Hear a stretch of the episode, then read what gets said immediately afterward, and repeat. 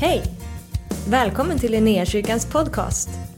Vi hoppas att det här ordet ska uppmuntra dig, stärka dig i din tro och leda dig in i djupare relation med Jesus. Gud välsigne dig i ditt lyssnande. Eh, vi, vi har ju börjat med den här eh, som vi kallar grundbultar. Och eh, vi har kommit in till ordet idag. Jag, jag, har- min relation till Bibeln, den är den här. Att under en ganska lång tid så kände jag mig eh, eh, eh, lite nästan som att jag var en hycklare i min kristna tro. Det vill säga att jag kände på något sätt att Ja, men skulle jag be till Gud, för jag visste att han var verklig och att han var riktig, så var jag tvungen att ha liksom ett verkligen överlåtet liv. Annars kände jag mig som en hycklare. Jag Kände bara att ja, men jag, kan inte, jag kan inte be. Det blir, det blir ja, men be där och jag tror att du finns. Och sen så stänger jag och så går jag ut och så liksom, är det inte på det sättet i mitt liv som egentligen borde vara. Någonstans där så, så, så small det för mig.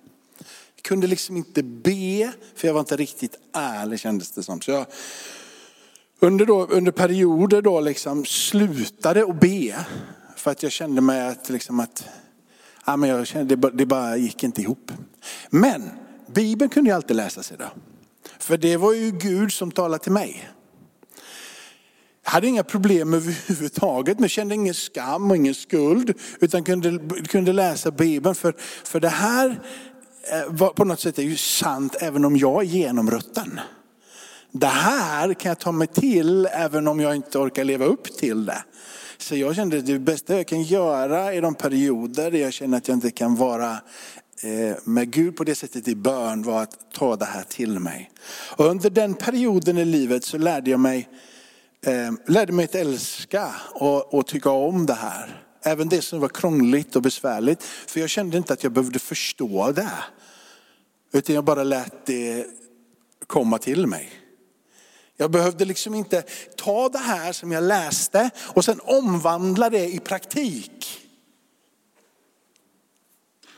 Så när jag läste så kunde jag bara läsa och ta emot det. Behövde inte känna prestation att leva upp till någonting som jag ändå kände att jag inte ville eller kunde eller klarade eller var inte mogen för. Men jag kunde läsa det för jag trodde på det här och hade en respekt för det här. Men brottades så mycket med några inre tankar. Liksom. Och när man läser det här om och om, och om igen så är det någonting som händer. Som jag inte kan förklara, men det sätter sig på din insida. Det blir inte kletigt, men det blir uppfriskande. Du, det är som att det finns ett källsprång på din insida. Som om det finns någonting här som föder en längtan efter mer. Och det är han, Jesus, som gör det. Jag har fyra enkla sätt som jag försöker att förhålla mig till Bibeln. Så Bibeln alltid, under alla omständigheter i livet, kan få vara den högsta auktoriteten i mitt liv. Det är ett ord ifrån Gud som är oföränderligt. Va? Det är varaktigt. Det är ett ord som är bestående och som alltid utför det det är ämnat att utföra. Förändring för dig och mig i vår Guds relation. Mitt sätt att förhålla mig till Bibeln är, jag tror på Bibeln och jag vill att Bibeln ska bli min viktigaste och dyrbaraste ägodel. På grund utav att Jesus är verklig för mig. Så jag försöker inte att säga, det står skrivet, därför tror jag. Utan jag tror på Jesus, därför vill jag förhålla mig till det här. Så jag har ingen prestation. Är du med vad jag menar? Jag, det står skrivet här så jag måste leva upp till det. Nej, jag tror på Jesus och Jesus är verklig för mig. Och det som finns i hans bok, det är dyrbart för mig. Det är min första punkt. Min andra punkt är den här. Att jag tror inte på delar av Bibeln utan jag tror på hela Bibeln. Jag tror på hela Bibeln ända från Mosebok hela vägen i gamla testamentet, in i nya testamentet och ända upp in i uppenbarelseboken. Hela Bibeln som Guds ord varaktigt, varaktigt, fullständigt, oföränderligt, ståndaktigt på alla håll och kanter i alla samhällssituationer och i alla omständigheter som finns i den här världen. För att Jesus undervisar ifrån skriften. Så när jag tar Bibeln till mig, nu refererar jag skriften som är nere i det gamla testamentet. Jag tror på gamla testamentet att det är Guds ord till punkt och pricka. Svårt ibland att förstå, men det är en annan fråga. Men att det kommer ifrån Gud och är ifrån Gud för att Jesus undervisar själv därifrån. Den är bra. Eh, du kan med ärligt hjärta säga, jag hajar inte allt, jag greppar inte allt. Men om Jesus som är verklig för mig bekräftar hela skriften och undervisar därifrån och talar där med auktoritet så känner inte jag i alla fall att jag behöver tvivla så mycket på var det kommer ifrån och dess ursprung. Jag förhåller mig till Bibeln som den största inspirationskälla till min tro. Vidare, mycket högre och eh, liksom djupare än, än vad jag förhåller mig till bön när det kommer till tro. Bön är viktigt för min, min, min relation med Gud, men till exempel Johannes evangeliet. När Johannes skriver evangeliet så slutar han och i, kapitel 20 och 21 både att tala om att det skedde mycket, mycket mer som är så mycket som inte ens alla världens böcker, religionens böcker kunde, komma, kunde, kunde förklara allting. Men han säger att det här är nedskrivet för att ni ska kunna tro. Så jag läser Bibeln för att jag ska kunna tro. tro. Så jag går till källan. För källan säger att när du läser det här så kan du tro. Och det är skrivet för att jag ska tro. Så jag förhåller mig till Bibeln för att Jesus är verklig för mig. Så jag säger inte att jag tror för att det står skrivet. Jag tror på Jesus och det som handlar om Jesus, det tror jag på och så tar jag det till mig. Då får Jesu bok, Bibeln, den auktoritet som det ska ha. Nästa, jag, jag, tror på det här för att Jesus själv undervisade ifrån det. Så jag tror inte bara på evangelierna, apostlagärningarna och andra brev som är skrivna i Nya Testamentet, utan jag även tror att hela Gamla testamentet kommer ifrån Gud, Jesus undervisar. Och jag säger att jag tar den här till mig för jag tror att tro kommer därifrån. Men så har jag en till som är super mega viktig för mig när jag förhåller mig till Bibeln. Och det är att Guds ord är levande och att Guds ord är verksamt. Det är ett ord som har kommit ifrån himmelen för att ge dig ande och liv. Och Jesus säger det själv. Där har du mina fyra enkla punkter varför jag förhåller mig till skriften. Så jag, jag försöker inte krångla till det så mycket. Jag försöker inte ta några utombibliska källor för att övertyga mig om att Bibeln är Bibeln. Jag försöker inte ens att liksom gräva för djupt om sanningsenligheten i det ena eller det andra.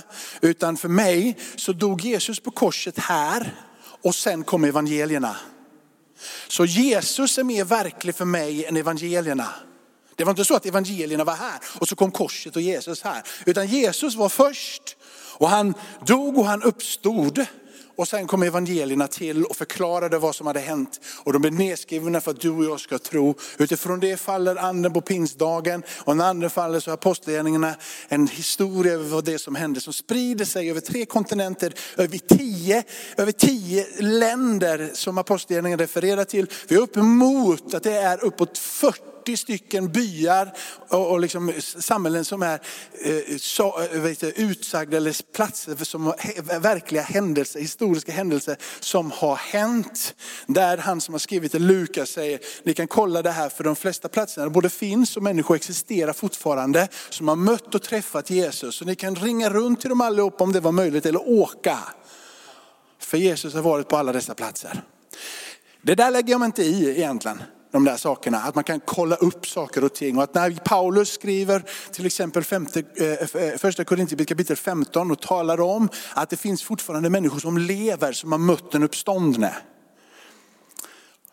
Och han skrev det under den tiden när de fortfarande levde verklighet. Så han skriver det när de lever. Men jag tänker att jag lämnar till och med sådana saker utanför mitt huvudresonemang. Hur jag förhåller mig till Bibeln. För det som är det centrala och det som är viktigt är att Jesus har uppstått i mitt liv och Jesus är verklig för mig. Och så som Jesus förhöll sig till det som är här och vad Jesus säger är det som är centrala för mig. Det håller jag fast vid. Så hans ord är, från Hebreerbrevet. Guds ord är levande och verksamt. Det är skarpare än något tvegat svärd och det genomtränger tills det skiljer själ och ande, led och märg. Och det dömer över hjärtats är ni med nu när vi kommer över här, hjärtats uppsåtstanke? Pausa en sekund och ta nästa. Så Guds ord är levande och verksamt. Nästa vers. Inget skapat är dolt för honom, utan allting ligger naket och blottat för hans ögon och inför honom måste vi stå till svars. Vem är det levande ordet? Vad är det för någonting som skär rakt in i dig? Och som känner ditt hjärtas tankar och uppsåt. Som kan urskilja dina innersta motiv. Är det bokstäver eller är det han som är det levande ordet? Han som fanns före allt och han som kommer alltid att finnas. I begynnelsen var ordet. Och ordet var hos Gud. Och ordet var Gud. Han var i begynnelsen. Han var i begynnelsen. Han som lämnade himmelen och kom ner och vandrade här. Han är det där levande ordet som tränger rakt in i ditt hjärta. Han är det där tvegade svärdet som vill komma in på din insida och låta dig förstå allting det som finns att förstå om Gud. Hebreerbrevets författare, vi ska läsa det sen, han säger så här att i forna dagar så har Gud talat genom lagen och profeterna. Men nu i denna sista tid så har han talat till oss genom Guds son. Han som utstrålar hela Guds väsen det levande ordet som tränger in på din och min insida och förvandlar oss på djupet. Han lämnade himmelen och han kom ner hit. Och han säger om sig själv, vidare från Johannes evangeliet kapitel 6. Guds bröd är det brödet som kommer ner från himmelen och det ger världen liv. Det här Guds brödet säger han vidare i 51. Jag är det levande brödet som har kommit ner från himmelen. Och den som äter av det brödet ska leva i evighet. Och det brödet som jag ger, det är mitt kött för att världen ska leva. Vers 66. Efter detta, ja, det är ju inte 66 då. Då får vi, har jag skrivit 66 till det Matilda, jag är så ledsen. Jag kollar nu så att jag inte säger fel då. Jag brukar kanske inte missar just den här texten, även om jag missar, missar många, många andra eh, texter.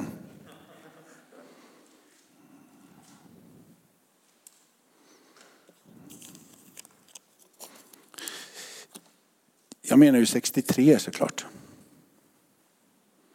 Vad kollar så att jag menar det? Ja, det menar jag. Det är anden som ger liv. Köttet hjälper inte. Det är ord som jag talar till er är ande och liv för att han är ande och liv. Han är liv. Så de orden han talar är liv.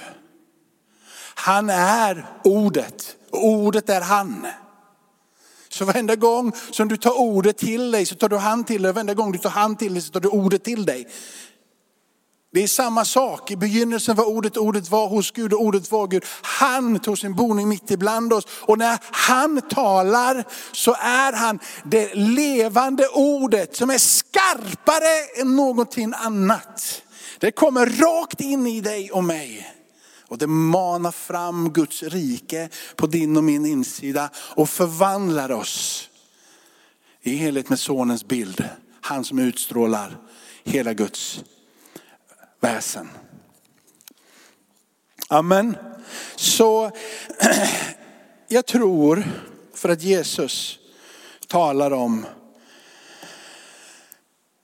sig själv på det här sättet. Och Bibeln ger ett uttryck för att de sitter ihop. Så när jag läser Bibeln så är det ordet. Och när jag pratar med Jesus så är det ordet. Och när det får röra sig på min insida så blir jag vederkvickt. Det finns en intressant vers i kapitel 5, i vers Matteus kapitel 5 och vers 17 och 18. Så står det här, tro inte jag har kommit för att upphäva lagen eller profeterna. Jag har inte kommit för att upphäva utan för att uppfylla. Och nästa vers. Jag säger i sanningen, innan himmelen och jord förgår ska inte en bokstav, inte en prick i lagen föregå, inte förrän allt detta har skett. Inte ett jota. Allting som står kommer att ske. Ingenting, men jorden och himmelen de ska förgå. Men det som finns nedskrivet ska gå i fullbordan fullt ut. Det här är vad Jesus säger. Bergspredikan, liksom, i Matteus blir det kapitel 5. Vi, vi får på något sätt någon form av, bergspredikan är någon form av djupet själv i undervisning. Liksom. Det finns så mycket utav, utav både kraft och ibland så känner man bara hjälp mig att förstå och få mig kraft så att jag orkar leva. Men bergspredikan bör du leva och andas och ta dig till. Där har du liksom all den undervisning som Jesus ger som ger dig tillräckligt mycket kött på benen för att leva det liv som blir värdigt den kallelse som du nu har i hans namn leva värdigt den kallelse som du nu har i hans namn. Så vill du leva värdigt den kallelsen så är, är, är, är bergspredikan vettig att lära dig. Så här står det sen i Lukas. Allting detta ska ske innan. Och nu så går Jesus emot slutet. Och nu så säger han, himmelen och jorden ska förgå. Men mina ord ska aldrig förgå. Så himmel och jord ska förgå, men innan det förgår så ska inte en enda prick, inte en enda bokstav, inte någonting som står nedskrivet av honom, eller allting skall ske som står nedskrivet om honom. Allting, allting, allting, allting. Och när han avslutar så säger han, himmelen och jorden ska förgå. Han bara säger samma sak som han har sagt innan. Men nu säger han, med mina ord ska det aldrig förgå. Han likställer sig med det som står i lagen och i profeterna och i saltaren och liksom hela det som var, det som var den, liksom, vi kallar det GT, gamla testamentet. Han likställer det med sina egna ord. Ser ni kopplingen? Han säger det om lagen, och det ska gå i uppfyllelse. Sen ska himmelen och ska jorden förgå. Här säger han, himmelen och jorden ska förgå, men mina ord, de ska inte förgå. Han likställer sig själv, han sätter sig på en position som är orimlig om inte det vore för att han är den han är. Eller hur? Han sätter sig på en position som är över allt. Han likställer sig inte med någon. Och det han säger har samma dignitet och samma auktoritet som allting annat som finns nedskrivet. Som pekar emot honom i lagen och i profeterna. Och i salten och så vidare. Han säger mina ord är lika betydelsefulla och lika viktiga. Ingenting, all, allting som jag säger kommer funka, kommer gå i fullbordan. Mina ord består. Så när Jesus får vara den han säger att han är i mitt liv, så jag förhåller mig till Bibeln rätt och slätt så enkelt. Nu, nästa är mer komplicerad för mig som är uppvuxen i Sverige. Och vi, vi kallar det att vi använder våra huvuden och sådär va. Det är ju Ta en till bara, så att det som jag har sagt nu får understödjas av en bibel. Lukas kapitel 24, jag höll på att glömma det men tänk ändå att det är vettigt. Han sa det till dem, detta är vad jag säger till er men det ännu var hos er. Allt måste uppfyllas som är skrivet om mig i Moselagen, profeterna och i salmerna. Det är det han säger i kapitel 5 här i, i, i bergspredikan. Att det här ska uppfyllas om mig i Mose, i lagen, profeterna och i salmerna. Så där har du Jesus sätt att förhålla sig till det. Och jag väljer, eftersom Jesus är verklig i mitt liv, att förhålla mig till den boken på samma sätt som han förhåller sig till den boken. Det vill säga att det är Guds fulla auktoritet som finns i det. Och jag förhåller mig till Jesus precis på det sättet som han säger att jag ska förhålla mig till honom. Att han är Guds auktoritet och det han säger är likställt med allting det som kommer ifrån Gud. Det största verket av den heliga ande, vet ni vad det är? Det var en man som för många år jag hörde, jag vet inte om han själv har kommit på det eller om han har snott det från någon annan. Men, men det är inte jag som har kommit på det jag säger nu. Men det största verket av den heliga ande, det är Bibeln. Han har inspirerat människor genom hela historien. Liksom. Tänk alla dessa som var profeterna som fick inspiration. Det här ska skrivas ner, det här ska delas vidare. Paulus som skriver breven. Alla de där sakerna, den heliga ande som har inspirerat. Och det ska vi läsa i bibelord sen. Men en sak som då är viktig, varför jag, jag behöver lämna mitt huvud ibland utanför. Det är för att det finns bibeltexter i gamla testamentet som jag ibland känner bara att det gör inte du, jag vet det. Du tycker det är helt naturligt att en människa eh, var en fisk. Eh, att solen går bakåt. Så. Ja, det, det, finns ju en del berättelser som du absolut för, liksom, får in i ditt huvud. Jag gör inte det. Så jag, jag, jag, jag får liksom kapitulera ibland. Men så här förhåller jag mig till det här. När jag i min okunskap och i mitt begränsande tillstånd som människa har kapitulerat inför han som vet allt. Den allvise ende guden. Jag väljer att kapitulera med mina begränsningar inför han som har alla perspektiv och som vet och som kan allt. Så här gör jag i det. För jag måste förhålla mig till Bibeln på det sättet som jag gjorde i punkt ett. Punkt två, jag tror på Bibeln för att Jesus undervisar ifrån skrifterna. Jesus citerar upprepade gånger bergspredikan. Men säger också då, jag säger er. Vilket gör att för mig så verifierar han både lagen och profeterna och övriga texter redan i bergspredikan. Han använder sig av det i sin egen undervisning. Så för mig så säger det en sak. Jesus läste Bibeln. Och Jesus kunde sin Bibel. Om Jesus som är verklig för mig, som har dött på ett kors, uppstått från de döda, förhöll sig till den här boken på det sättet. Och han är, eftersom han då, så gör jag det på samma sätt.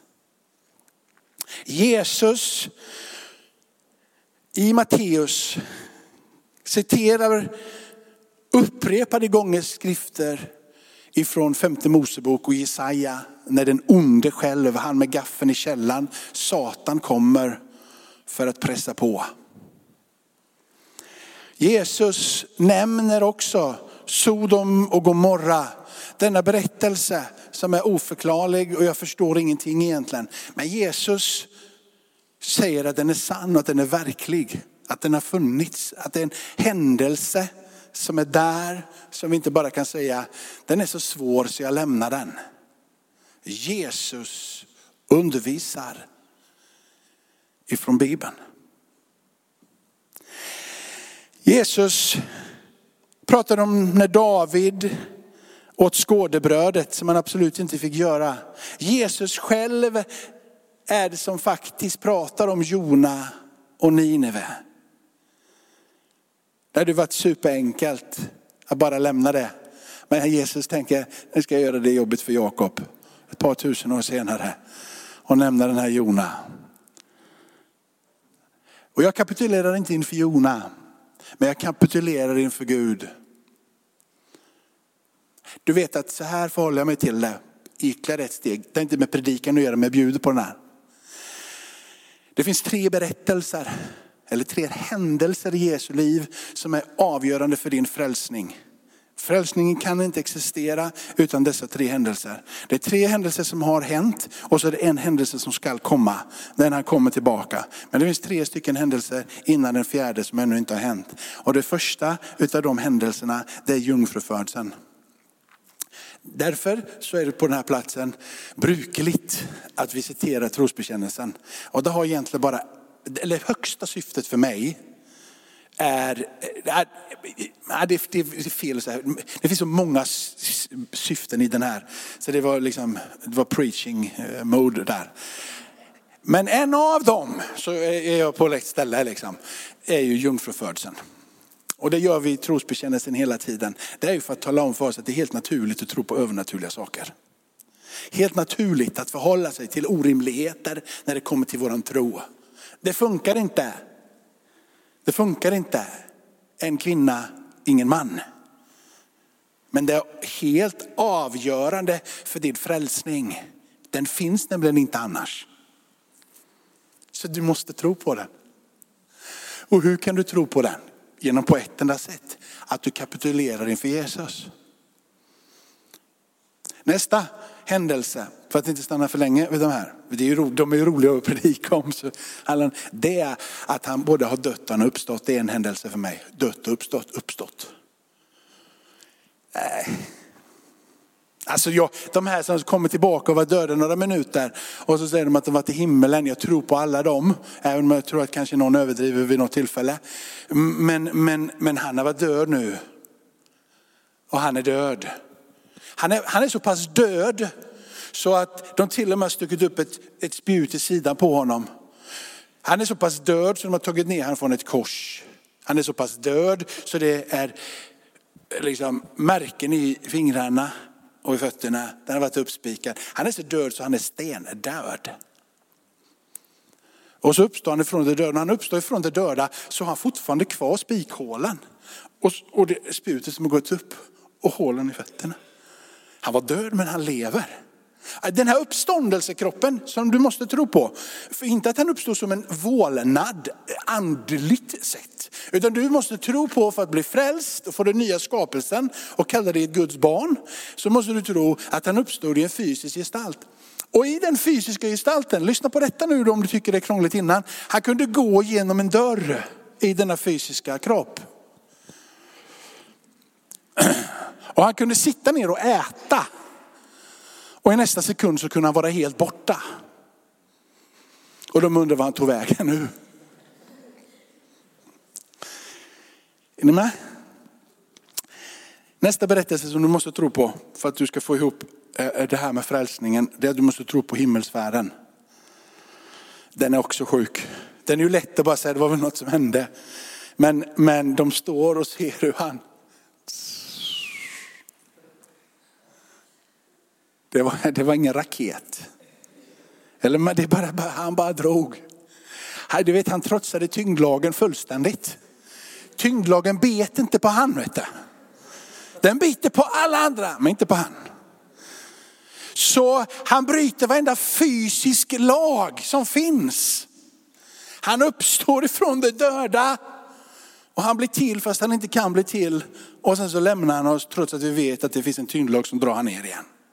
Och han drar förbi atmosfären. Och han drar upp och han sätter sig på faderns högra sida. Och så står det att det finns människor som har sett det här och kan verifiera det här under tiden som den här boken skrevs. De är ju sjukt puckade i huvudet, alla som kunde tro på det. Eller så är det sant. Och Paulus säger att vi är de mest beklagansvärda, ömkansvärda, vi är inte värda någonting. Men om det nu är sant och det är sant, så är vi lyckligt lottade som har fått våra ögon öppnade för vem Jesus är. Och sen så tänker jag på Jona. Är med mig? Då känner jag bara, Jona är ju en liten grej i det här alltså. Och då så säger Gud till och med till mig, du behöver inte ens tro på Jona. Bara, tack. Även om det är bra, för då förhåller du sig till Bibeln på ett sätt som du borde förhålla dig till Bibeln. Men det är inte frälsningsavgörande att tro på Jona. Du kan bli frälst även om du inte tror på den boken. Även om du inte tror på han som person, även om du inte tror att fisken fanns, även om du inte tror att han predikade i Nineve. Även om du inte tror på någonting som större så kan du bli frälst. Men du kan inte bli frälst utan jungfrufödseln. Och du kan inte bli frälst utan att tro att han uppstod ifrån de döda fysiskt och himmelsfärden. Du vet när Jesus är så verklig så du bara kan säga så här, jag tror att jungfru Maria blev gravid genom den heliga ande. Du kapitulerar inför Jesus. Så är det någonting på din insida som bara säger det där med Jona kanske inte är helt orimligt ändå.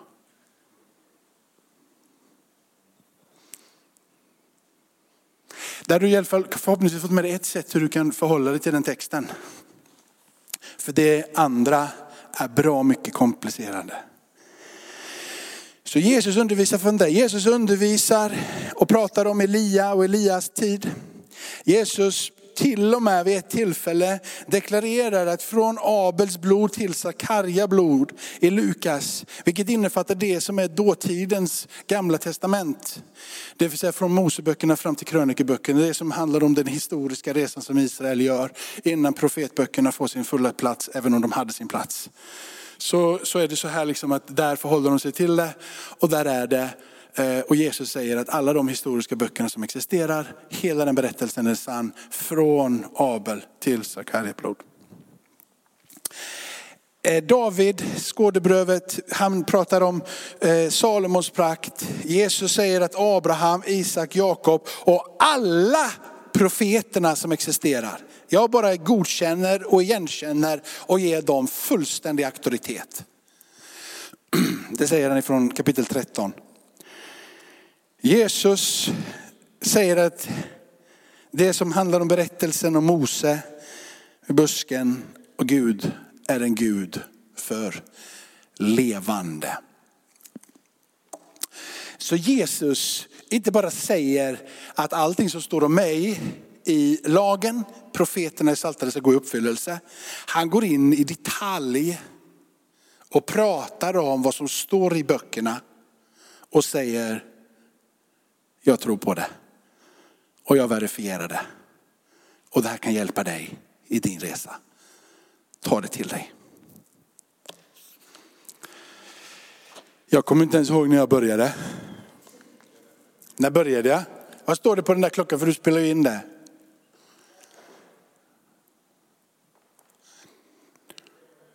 Vad sa du?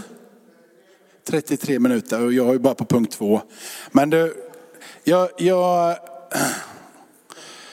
jag, jag, jag, jag, jag läser vad jag skrivit så går det snabbt.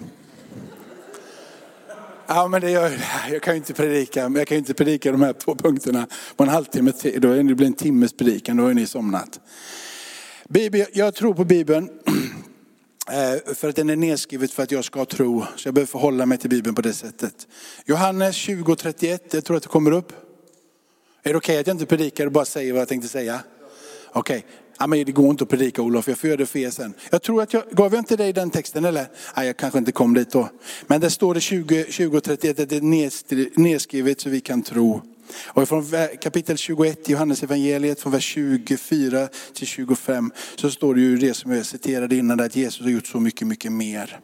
Lukas kapitel 1 eh, så säger han här, eh, när han, när han skriver då att eh, detta har blivit nedskrivet i rätt ordning så att ni kan förhålla er till det här på ett tillförlitligt sätt. Samma sak så har vi det då som står i Apostlagärningarna och hela dessa skrift, allting som står ifrån andra Timoteus kapitel 3, vers 16. Kapit, andra Timoteus det måste jag ju skrivit texter. Ja. Hela skriften är utandad av Gud, nyttig till undervisning, till rättvisning, upprättelse och fostran i rättfärdighet. Så den här texten då eh, har jag ju haft jättesvårt med. Jätte, eh, superproblem. Jag fattar den inte. Men när jag har sagt allting det som jag sa till er nu så fattar jag den. Är, ni med? Jag tänker, inte, jag tänker inte bara säga så här, det står skrivet, så därför tror jag.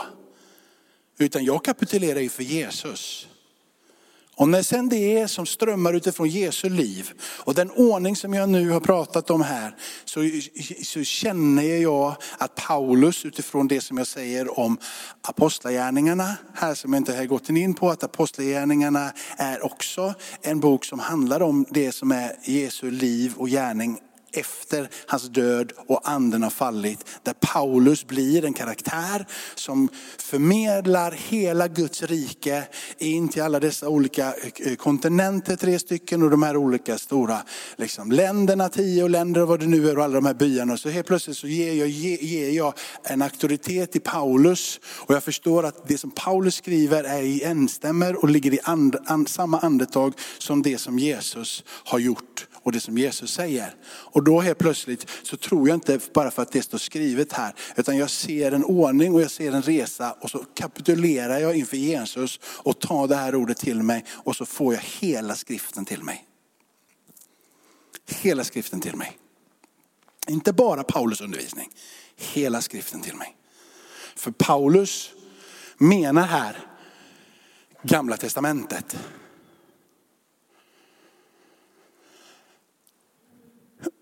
Paulus menar gamla testamentet och inte sina egna brev. Okej? Okay? Och nästa. Denna store Petrus skriver, framförallt ska ni veta att ingen profetia i skriften har kommit till genom egen tolkning. Ingen profetia har burits fram genom någon eh, människas vilja, utan ledd av den heliga ande har människor talat vad de har fått ifrån Gud. Här då, det här som kommer härifrån har människor delat för att du och jag ska kunna tro. Och nästa punkt för mig då, att det är ande och det är liv. Och jag vet inte ens vilka bibeltexter jag gav till dig nu. Men jag har inte det uppe, men vi kan väl ta, vi läser Hebreerbrevet igen så, så avslutar vi med det. I de forna tider så talade Gud på många sätt till fäderna genom profeterna. Men nu i den sista tiden så har han talat genom sin son. Honom har han insatt som arving till allt och genom honom har han också skapat universum. Sonen, utstrålning. Sonen är utstrålningen utav Guds härlighet och hans väsens avbild. Och han bär allt med sitt mäktiga ord. Sedan han fullbordat en rening från synderna så sitter han nu på majestätets högra sida i höjden.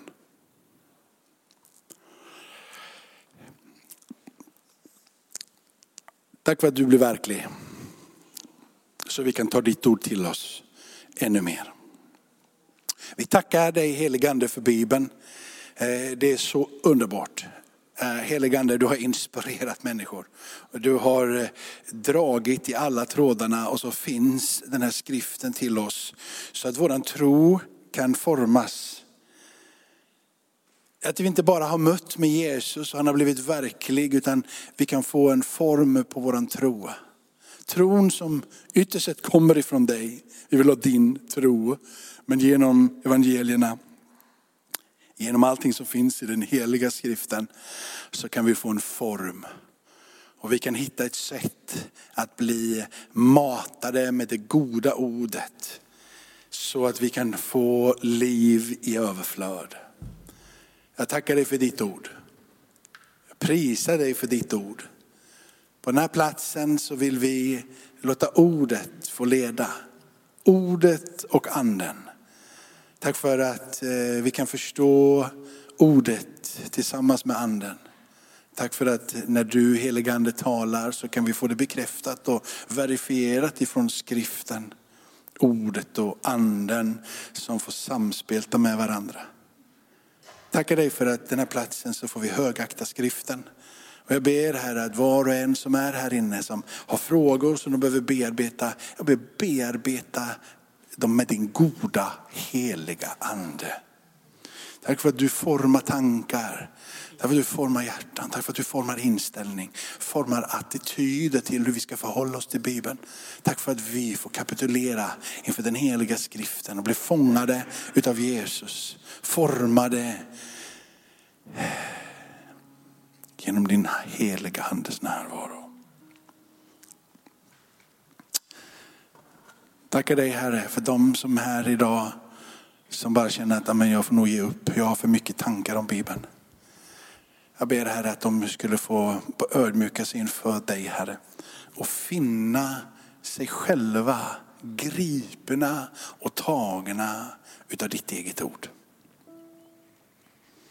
Tack för att idag Herre så säger vi, vi vill släppa våra huvuden när det kommer till humanism, när det kommer till den här världens sätt att förhålla sig till saker. Kunskap som är etablerad mer i liksom, en universitetsmiljö eh, än vad den är grundad i skriften. Och så får vi bara säga, vi vill tro. För att det är bara rätt att tro. Hjälp oss att förhålla oss istället till det som sägs på universitetet på ett klokt och ett vettigt sätt. Hjälp mig att förhålla mig till vetenskap på ett klokt och vettigt sätt. Så att jag alltid kan högakta ordet. Ditt eviga ord.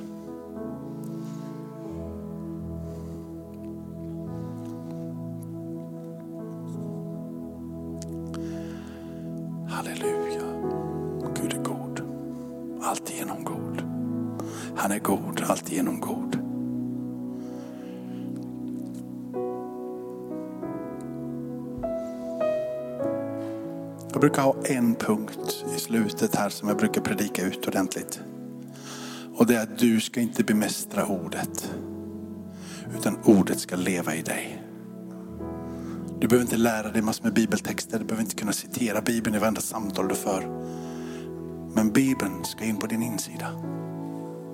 Och det ska forma ditt inre. Så att du blir lik han.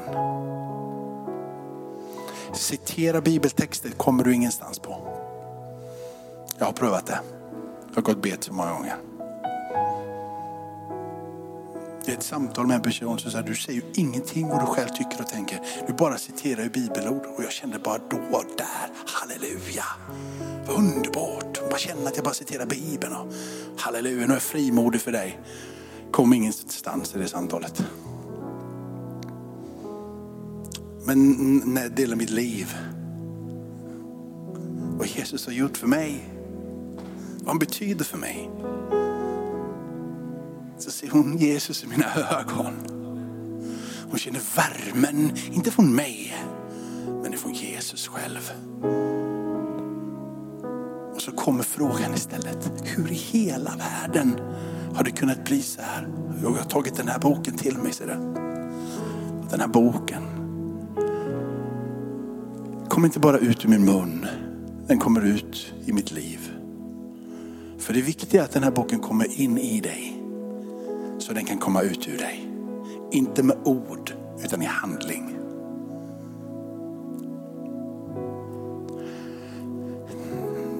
Jag ber Herre, så som Guds rike blir förklarat, att det blir planterat i oss. Så låt det här ordet få växa till liv på våran insida. Och bli trygghet och styrka i tider som kommer. När nationer reser sig mot nationer, när grannar reser sig mot grannar och vi inte förstår vad det är som håller på att hända i våran värld. Så det här ordet byggts på fast grund på våran insida. Vi har tagit det till oss. Och så som Jesus efter bergspredikan säger, vis och klyftig och smart är det om du tar dessa ord till dig och bygger på dem. Han är vis som lyssnar på vad Herren säger och handlar därefter. För när vinden kommer, när stormen kommer, det som är byggt på sand försvinner, men det som är byggt på en solid grund består. Så när världen reser sig upp mot världen och grannarna slåss mot varandra och länder inte vet hur de ska ta vägen och stormen kommer så står du där. För du har byggt ditt liv på den fasta klippan. Du har inte bara blivit frälst utav honom, utan du har tagit ordet till dig och du har låtit ordet få bli den fasta grunden i ditt liv. Så Guds rike har blivit planterat på din insida och det växer upp.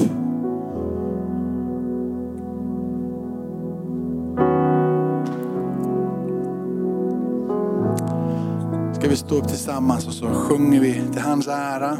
Vill ha förbön så finns det förebedjare. Tack för att du har varit med oss. Hoppas du känner dig inspirerad av Guds ord och har fått nya perspektiv. Hör gärna av dig till oss och berätta om Gud har rört vid dig på något sätt. Vi är så glada att få höra vittnesbörd om vad Gud gör. Du kan mejla oss på adressen info och dit kan du även mejla om du har ett böneämne som du önskar att vi ber för. Eller om du har tagit emot Jesus och inte har någon bibel så vill vi mer än gärna skicka en bibel till dig. Skicka ett mejl med ditt namn och dina adressuppgifter till info så ser vi till att du får en. Om du vill ge en gåva till Linnéakyrkans arbete för att nå fler människor med evangelium så kan du swisha till 123 520 0993. Du kan också besöka oss på linneakyrkan.se för att få mer information. Välkommen tillbaka att lyssna snart igen.